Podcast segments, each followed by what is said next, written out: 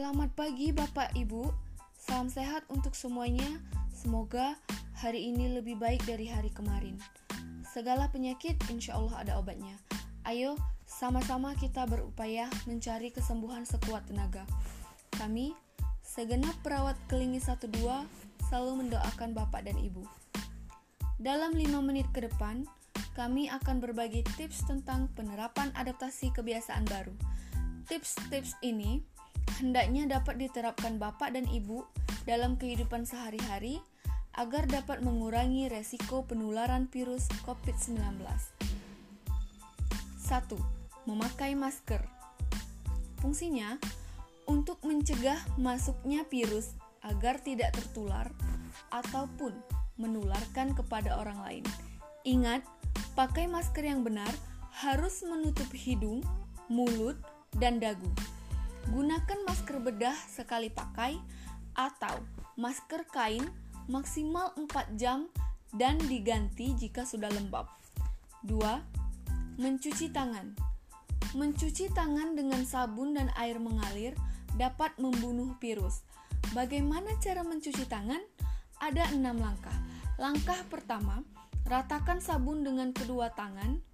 Langkah kedua, gosok punggung tangan dan sela-sela jari secara bergantian. 3. Gosok telapak tangan dengan posisi tangan saling mengait atau mengunci. 4. Gosok jari-jari bagian dalam. 5. Gosok ibu jari secara berputar dalam genggaman tangan pada kedua tangan. 6.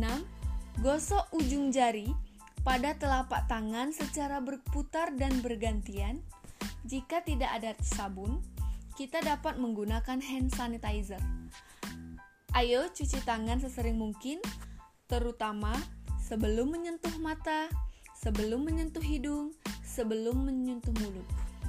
Yang ketiga, menjaga jarak.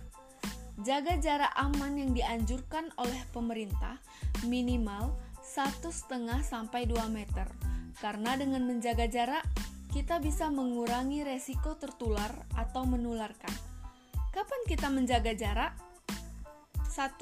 Saat berada di kendaraan umum 2. Saat di elevator atau lift 3. Saat berdiskusi atau meeting 4. Saat bekerja 5. Saat makan 6.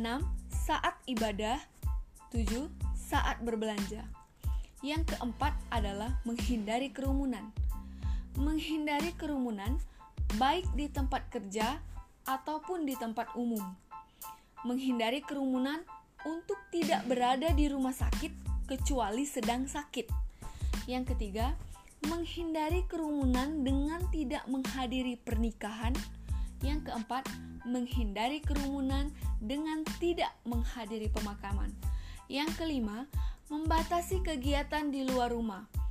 Misalnya dengan bekerja dari rumah, berkegiatan dari rumah, berolahraga di rumah, dan melakukan ibadah dari rumah. Selain protokol kesehatan tersebut, kita juga dituntut untuk menjaga daya tahan tubuh. Bagaimana caranya? Yang pertama, berjemur di bawah matahari pagi selama 5-15 menit dilakukan 2-3 kali seminggu. Yang kedua, olahraga rutin minimal 30 menit per hari. Yang ketiga, minum air putih lebih kurang 2 liter per hari. Yang keempat, tidur yang cukup 7-8 jam per hari. Yang kelima, konsumsi makanan sehat dan gizi yang seimbang. Yang keenam, konsumsi suplemen atau vitamin sesuai anjuran dokter. Mari kita bersama-sama memerangi virus COVID-19 ini.